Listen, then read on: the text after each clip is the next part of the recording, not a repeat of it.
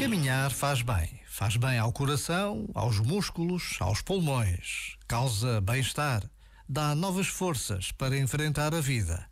Mas há caminhadas e caminhadas. Quando se junta ao esforço físico o desejo interior de chegar a um destino, de cumprir um sonho, uma promessa, ou quando simplesmente se deixa aberto o coração a tudo e a todos, os passos andados ganham outra dimensão.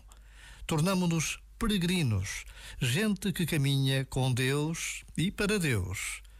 Já agora, vale a pena pensar nisto. Este momento está disponível em podcast no site e na app.